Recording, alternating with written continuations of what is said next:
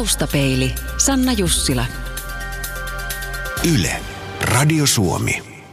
Taustapeilissä vieraana Tuomas Muraja, toimittaja ja reservin rauhanturvaaja tai entinen rauhanturvaaja. Tuomas, sinulta on näillä näppäimillä eli ensi viikolla ilmestymässä kirja ajastasi Afganistanissa. Työskentelit tuolla alueella kriisinhallintatehtävissä mediaupseerina ja tänään Taustapeilissä kuulostelemme sitten sitä, että millaista tuo elämä ja olo oli sotilaana Afganistanissa. Tuomas Muraja, ennen kuin olit käynyt yhdessäkään tehtävässä tai ollut operaatiossa mukana, niin millaisia mielikuvia sulla oli rauhanturvaamisesta tai rauhanturvaajan toimenkuvasta? Oikeastaan niin aika samanlaiset kuin nytkin. Arvostan suuresti sitä työtä, mitä Suomi tekee.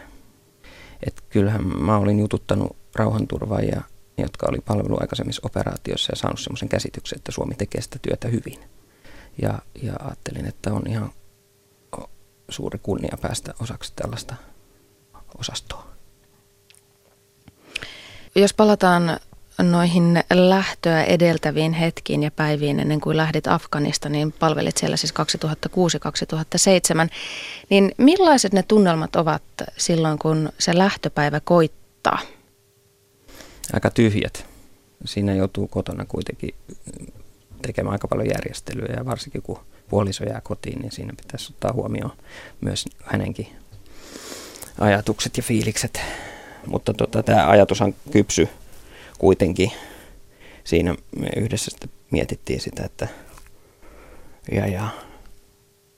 Mutta sillä tavalla tyhjät kyllä ne, et vaikka oli aikaisempaa kokemusta rauhanturvaamisesta, niin tuo oli ihan toinen operaatio. Ja mä en ollut edes ehtinyt käydä sitä valmistavaa rotaatiokoulutusta, jonka yleensä ihmiset käy, koska mut rekrytoitiin tavallaan sinne kesken kaiken. Niin vasta lentokentällä, kun näki uniformuun pukeutuneita sotilaita, jotka tuli tervehtimään, niin siinä sitten vasta pääsi tavallaan kyselemään, että mihin sitä on menossa. Että oikeastaan vasta siihen asti, kun Porin lentokentälle meni, niin ei sitä oikein ajatellut edes. Ehkä sen halusi sillä tavalla niin kuin jättää, että säästää nyt sen loppuajan oman perheen kanssa ja käy hoitamassa nämä pakolliset hampaiden hoidot ja Cooperin testit ja rokotukset ja tämmöiset, että kun siihen kuuluu näin paljon tämmöisiä rutiineja, niin ne tavallaan sitten varmaan osaltaan työstää tätä ajatusta. Kyllä varmasti. Mitä muuten siihen ennen komentoa edeltävään koulutukseen, niin mitä siellä opitaan tai mitä siellä opetetaan? No mun on vähän vaikea sanoa, kun mä en ole kummassakaan operaatiossani ollut tämmöisessä rotaatiokoulutuksessa, kun mut on niin sanotusti rekrytoitu rosvoroottorissa, eli tullut kesken kaiken, koska edeltäjä on lähtenyt aikaisemmin pois tai on tullut joku muu juttu. Mutta käsittääkseni siellä muutaman viikon ajan niin käydään läpi operaatioalueeseen liittyviä asioita, harjoitellaan ihan siis maastossa. Siellä on tämmöisiä koulutuksellisia tilanteita ihan, jossa näytellään tämmöisiä eteen mahdollisesti tulevia tilanteita, neuvottelutilanteita ja sitten valmistaudutaan tietysti myös tämmöisiin pahoihin paikkoihin, niin kuin sitä nyt voi valmistautua. Tuossa sanoit, Tuomas Muraja, että Afganistaniin olit tutustunut työsi kautta, kun toimit toimittajana, niin minkälaisia ennakko-odotuksia tai ajatuksia sinulla sitten oli tätä maata kohtaan, joka oli tuleva komentopaikka siis seuraavan noin 13 kuukauden ajan? No, kyllä mä nyt tiesin, että tavallaan mennään keskiaikaan. Ihan vaan sen takia jo, että kaikki kylät ja kaupungit näyttää samanlaisilta semmoisilta hiekanvärisiltä yksikerroksisilta taloilta. Tietysti siellä oli aika paljon tapahtunut suomalaisiakin vastaan pahoja asioita ja ennen kuin mä meninkin sinne, niin sillä tavalla kyllä mietitytti. Mutta toimittajana nyt oli enemmän keskittynyt tämmöisiin isoihin linjauksiin, kuten minkälainen ISAFin toimenkuva on ja kuinka se on siellä siihen asti onnistunut ja tämmöistä niin kuin poliittista aspektia enemmänkin käsitellyt, eikä niinkään ruohonjuuritasolla sitä, mitä rauhanturvatyö on arjessa. Taustapeilissä vieraana on Tuomas Muraja, toimittaja ja entinen rauhanturvaaja, joka on kirjoittanut kokemuksistaan kirjan silloin, kun hän palveli Afganistanissa 2006-2007. Tuomas Muraja, nyt puhuttiin siitä lähtöä edeltävästä ajasta, mutta mennään nyt siihen, kun saavuit paikan päälle Afganistaniin. Millaista se, mikä on se ensimmäinen muistikuva tai hajukuva tai kuulokuva, mikä muistuu mieleen, kun laskeuduit paikan päälle? Kuumuus, vaikka oli tammi-helmikuun vaihde, ja kirkas valo, värit. Semmoinen tunne, kun tulee ihmisille esimerkiksi, jotka ekan kerran käy Afrikassa, niin siellä tulee niin vahvoja tämmöisiä valo, väri ja hajut tietysti, mutta ehkä konkreettisimmillaan on semmoinen hiekkapöly, joka tunkeutui kaikkialle heti. Mitä se rauhanturvaaja arki Afganistanissa ihan konkreettisesti on? Kerro siitä. No mun omalta osaltani, niin sehän on viestintäammattilaisen työtä, tiedottajan työtä. Että ei se sillä tavalla toimistotyöstä eroa, paitsi sitten kun avaa toimiston oven ja astuu taas sitten sinne hiekkaan, niin sitten tajuaa olevansa taas muualla kuin kotona. Siinä on tietokone, siinä on näyttö, kameroita. Se on tiedottajan perusarkea, mutta se on koko ajan tietysti takaraivossa, että nyt ollaan ihan muualla kuin kotona. Mutta kyllä sen jollain tavalla sysää pois mielestä ainakin sen vaarallisuuden, koska muuten sitä työtä ei voisi tehdä. Mutta siis käytännössä mä kirjoitin tiedotteita, puheita, toimin komentajan medianeuvonantajana ja järjestin tiedotustilaisuuksia ja pidin yhteyttä paikallisiin toimittajiin ja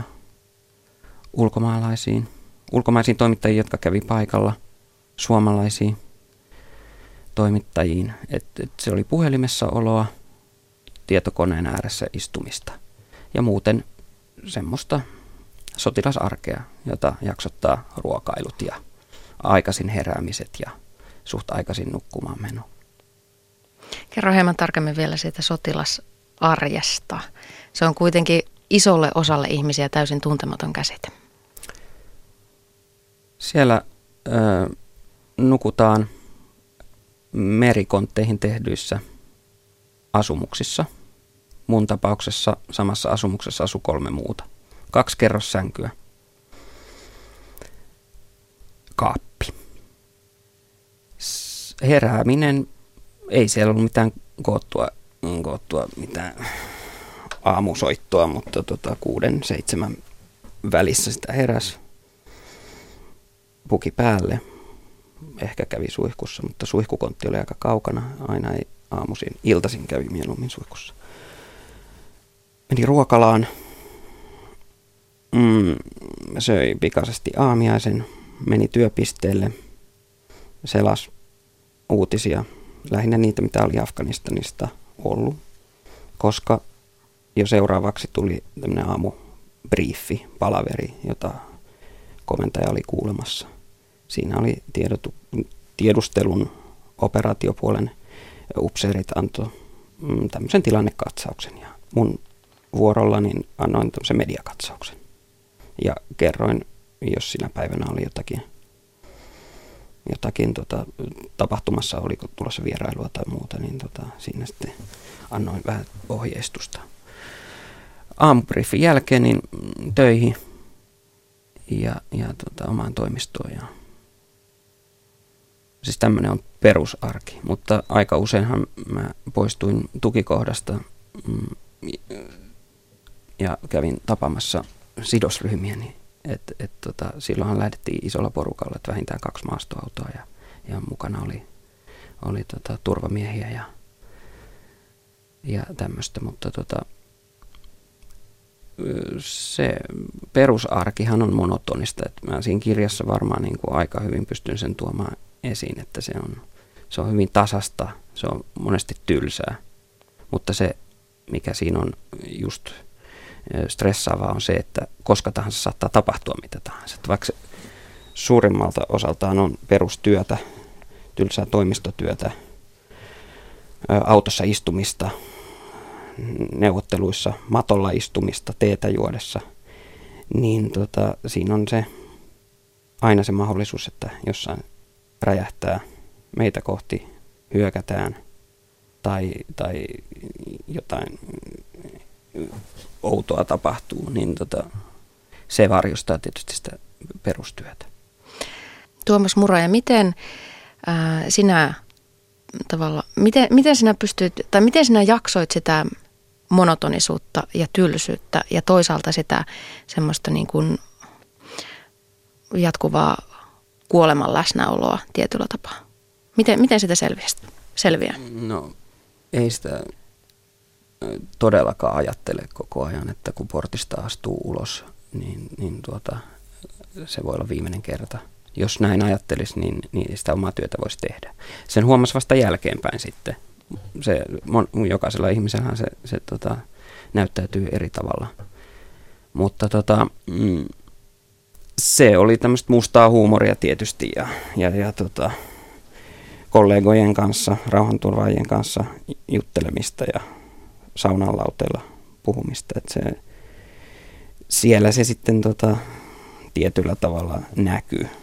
Mutta se oli myös tämmöistä terapiaa, että siinähän ollaan tosi tiiviisti tukikohdassa. Se oli silloin, kun mä menin alueelle, niin tukikohta oli 2 jalkapallokentän kokoinen ja meitä oli siellä niin runsaat 200 ihmistä. Et koko ajan joku on lähellä, että aina voi puhua. Kyllä sen kestää, kyllä sen tietää, että kun lähtee kriisialueelle, jopa sotatoimialueelle, niin mitä siellä voi olla vastassa. Kyllähän siihen on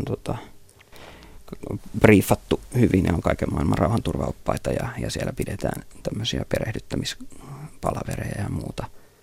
Mutta jokainenhan sen sitten itse tavallaan määrittelee sen päivärytmin, joka tuo sitten semmoista niin kuin sisältöä siihen monotonisuuteen. Jotkut käy punttisalilla ja toiset lukee kirjoja ja jotkut pelaa PlayStationia ja jotkut katsoo TV-sarjoja tai elokuvia. Mutta että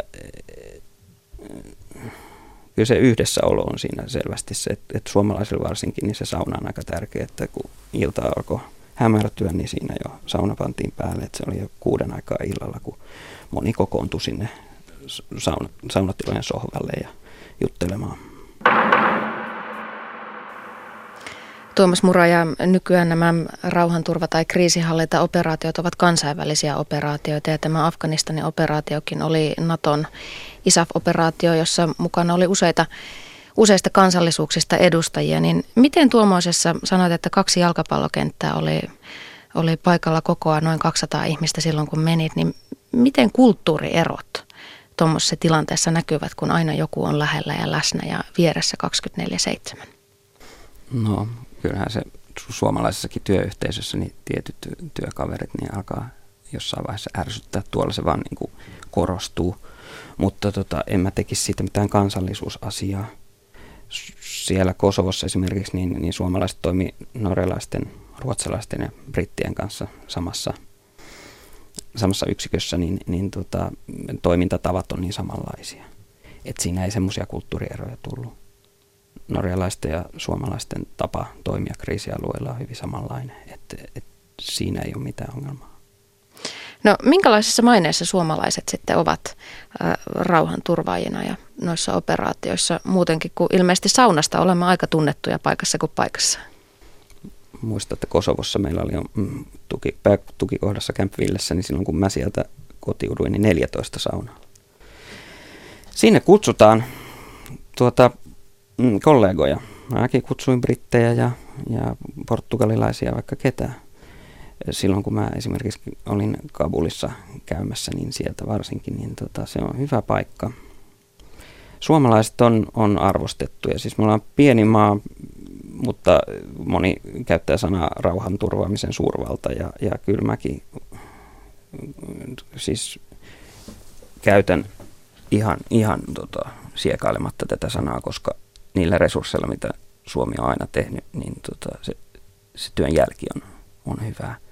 Suomen toimintatapa on osoittautunut operaatiossa kuin operaatiossa niin toimivaksi.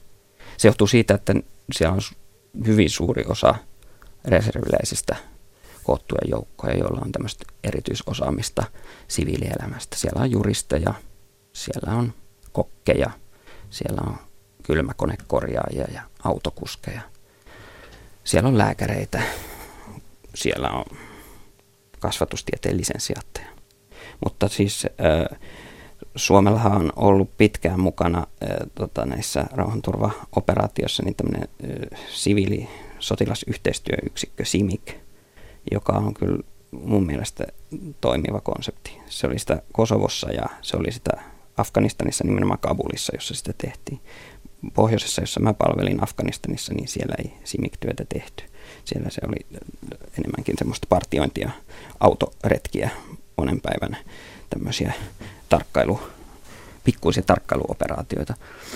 Mutta tämä siviilipuoli on Suomella luontevasti ollut mukana sen takia just kun meillä on paljon reserviläisosaamista ja on luontevia neuvottelemaan esimerkiksi paikallisten kanssa ja yleensä kanssakäymisessä, koska ne ovat tavallaan siviilejä Suomessa. He tietää, millä tavalla ihmisten kanssa jutellaan niin, ettei se ole uhkaavaa. Ihmisiä katsotaan silmiin ja kengät otetaan pois, kun mennään moskeijaan ja aurinkolasit otetaan pois päästä ja kysellään kuulumisia. Ja siis on jotenkin tällaista luontevaa kanssakäymistä. Ja paikallista aistii tämän. Ja siitä tulee luottamusta, mikä taas sitten parantaa meidän suojaa. Se luo turvallisuutta. Tuomas Muraja, miten paikalliset pääsääntöisesti suhtautuivat teihin Afganistanissa? Hyvin. Silloin kun minä siellä olin, niin valtaosa väestöstä suhtautuu, vaikka maa on ollut sodassa vuosikymmenet. Ja vaikka me sotilasasussa siellä kuljettiin, niin ainakin ne henkilöt, joiden kanssa minä olin tekemisissä, niin he kyllä arvostivat suuresti. Moni ei tietenkään ehkä tee mitään eroa kansallisuuksista. Jokainen varmaan piti meitä amerikkalaisena, mutta vaikka kuinka lippu oli läsnä ja sitä selitettiin ja noin pois, mutta ei tavallinen tämmöistä ymmärrä, mutta kyllä ne meidän teot puhuu puolestaan, että me oltiin siellä vieraina ja tukemassa ja auttamassa maan jälleenrakennusta. Kyllä se suhtautuminen meidän suurimmaksi osaksi oli myönteistä. Tuomas Muraja, millaisia haasteita tai vaaroja rauhanturvaajan tai kriisinhallintaoperaatiossa toimiva henkilö, millaisiin hän törmää? Mitä Afganistanissa, mitkä ne olivat ne akuutimmat pahat paikat niin sanotusti? No, joka ikisessä operaatiossa niin kuitenkin se kaikkein vaarallisin paikka on se paikallinen liikenne. Liikenneonnettomuuksia tapahtuu paljon ja ne on niin kuin tämän tyyppisiä. Sitten siellä on tietysti sellaisia kulkutauteja, joita meillä ei enää ole. Siellä on sellaisia ötököitä, jotka voi olla vaarallisia, käärmeitä ja skorpioneja. Ne on niin kuin tämän tyyppisiä enemmänkin. Varsinkin sitten, kun ollaan siellä maastossa esimerkiksi pari yötäkin, niin on se nyt hyvä aamuisin, niin kopauttaa ne kengät, varsikengät, ja katsoo, ettei sinne ole hämähäkkejä tai muita eksynyt yöllä. Ja siellähän oli yksi tapaus ihan meidän tukikohdassakin silloin, kun vielä siellä oli näitä brittejä ennen kuin norjalaiset ja suomalaiset sitten jäi sinne kaksin, niin siellä oli semmoinen tapaus, jossa skorpioni oli pudonnut kattorakenteista niin nukkuvan brittisotilaan kädelle ja pistänyt. Se oli sitten tämmöinen musta, ei kuulemma niin vaarallinen, että tämäkin brittisotilas piti sitten muutaman viikon kättä paketissa ja se oli siinä. Mutta heillä on sitten vähän parempi kuntokin, että on se karskea sotila, että ehkä se siinä oli myös siinäkin osansa, mutta onhan ne aika iljettäviä. Siellä oli sitten tämmöisiä kämmenen tai nyrkin kokoisia kovakuoriaisia, jotka sitten söi näitä skorpioneita.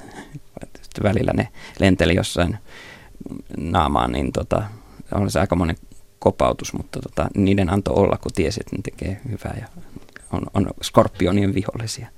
Siis mä puhuin esimerkiksi tamakellareista, jossa käytiin, jossa me säilytettiin esimerkiksi tavaraa, niin sinne ei ollut kauhean kiva aina mennä, kun tiesi, että siellä on niitä kaiken maailman öttiäisiä.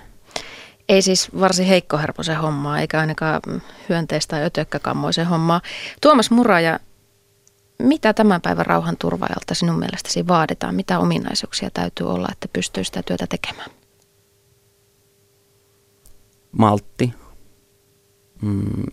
peruskoulun tuoma yleissivistys, kulttuurien ymmärtäminen. Se on meille luontevaa joka tapauksessa. Niillä pärjää pitkälle. Sotilaskoulutuksen saa jokainen, joka haluaa mennä armeijaan. Ja sitten jatkuvastihan siellä myös operaatioalueella niin harjoitellaan. Mutta tämmöinen maltillinen, normaali suomalainen niin pärjää hyvin. Taustapeilissä vieraana on Tuomas Muraja, toimittaja ja reservin rauhanturvaaja. Hän on kirjoittanut kirjan kokemuksistaan Afganistanissa tai palvelusajastaan siellä, ja tämä kirja ilmestyy ensi viikolla. Tuomas, sinä palvelet siellä Maimanassa Pohjois-Afganistanissa tai Afganistanin pohjoisosissa reilu vuoden, niin millaisessa tilanteessa siellä palveluksessa se koti-ikävä iskee kaikista voimakkaimmin? No silloin, jos kotoa tulee joku soitto, että on jotain ongelmia tai että mitä teen, kun tuli tällainen lasku tai nyt pitää käydä neuvolassa tai muuta. Ja sitä turhautuu tietysti kaukana, kun ei pysty olemaan siinä osallisena. Niin ehkä tämmöisissä sitten. Ja kyllä se aika paljon yritti sysätä pois. Varmaan ihan, ihan tarkoituksellakin.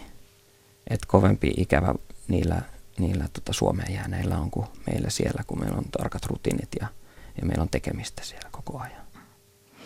No Tuomas Muraja, kun kotiinpaluun hetki viimein koitti, operaatio tai oma palvelusaikasi oli siltä erää ohi, niin millaisia tunteita se herättää? Onko jotain, mitä jää kaipaamaan sieltä Afganistanista? Niin, en mä tiedä jääkö kaipaamaan, mutta kyllä siinä semmoinen tyhjyyden tunne tulee. Ja kyllä mä oon korostanut aina sitä, että rauhanturva ei saa jättää yksin. Et norjalaisilla ja ruotsalaisilla on aina ollut tässä kotiuttamistilanteessa jo se semmoinen yhteenvetotilaisuus, jonne kaikki on velvoitettuja tulemaan. Nythän se on jo suomalaisillakin, mutta mä oon 2 rauhanturvaoperaatiosta kotiutunut lentokentälle, joka on äkkiä autioitunut, ja mua on ollut vastassa henkilöauto, jossa on sukulainen vastassa, ja se on sitten ollut siinä. Et siinä tulee semmoinen tyhjyyden tunne. Ja tietysti niin on paljon asioita mielessä ja sitten niitä kaikkia ei osaa oikein artikuloida niille omaisille ja tulee helposti sellainen tunne, että täällä Suomessa ei tajuta yhtään, missä sitä on ollut. Ja siitä tulee myös toinen turhautuminen. Sitä ei halua niin kauheasti vuodattaa, mitä on tapahtunut, koska no mun tapauksessa niin se... Niin mä ajattelen, että se kuulostaa rehentelevältä tai tämmöiseltä, tai sitten toisaalta niin just se, että ei osaa oikealla tavalla ilmaista sitä, niitä tuntemuksia, mitä siellä on ollut. Et mäkin tuossa kirjassani huomaan nyt, kun mä oon sitä monta kertaa lukenut, niin mä en kauheasti omista tunteista siinäkään puhu, vaan ne kaikki teot ja niiden raportointi kertoo sit mun mielialojen vaihtelusta, siis millä tyylillä kirjoittaa tai toistolla ja tämmöisellä. Et se näyttäytyy tämmöisenä, että mullahan sanotaan kotonakin, että mä en kauheasti tunteitani näytä niin sinänsä, niin ne sitten on, ne lähtee asioista ja tapahtumista ja niiden kronikoimisesta ja kertomisesta. Ei niinkään, että miltä musta tuntuu. En mä nyt osaa nytkään sanoa, miltä musta tuntuu. No sitten varmaan seuraava kysymys kuulostaa hassulta, kun mä kysyn, että miltä se tuntui nyt sitten tavallaan palata siihen palvelusaikaan siellä Afganistanissa? No ensimmäinen havainto on se, että onpas mä ollut siellä allapäin. Vaikka mun mielestäni muistot on järjestää hyviä ja mukavia. Et siinä on varmaan ollut se, että aina kun on ollut joku jurputuksen aihe, niin mä oon kaivannut sitten sen päiväkirjan esiin ja kirjoittanut sen ylös. Enkä tavallaan sitten ehkä tarpeeksi ilmaissut sitä päivittäistä hyvää oloa, joka tulee siitä yhteisöstä. Ihan jo siitä, että siellä sai tehdä sitä hommaa, missä on hyvä. Eikä kukaan tullut selän taakse valvomaan, että miten se pitää tehdä. Tämä on aika harvinaista suomalaisessa työelämässä, että siellä luotetaan jokaisen rauhanturvaajan osaamiseen. Niin miltä musta tuntuu palata, sen lisäksi, että mä huomaan, että mä oon ollut aika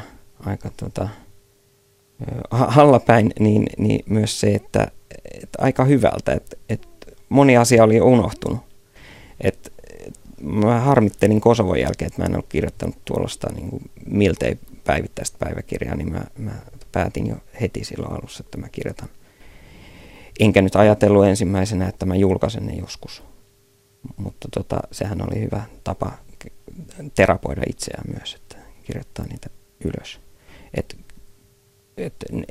En mä ihan koe sitä noin pessimistisenä ja ikävänä, kun ehkä siitä tekstistä voisi päätellä. Mutta mulla tuli hyvä olo nyt, kun mä katsoin myös vanhoja videonauhoitteita, joita mä siellä tein.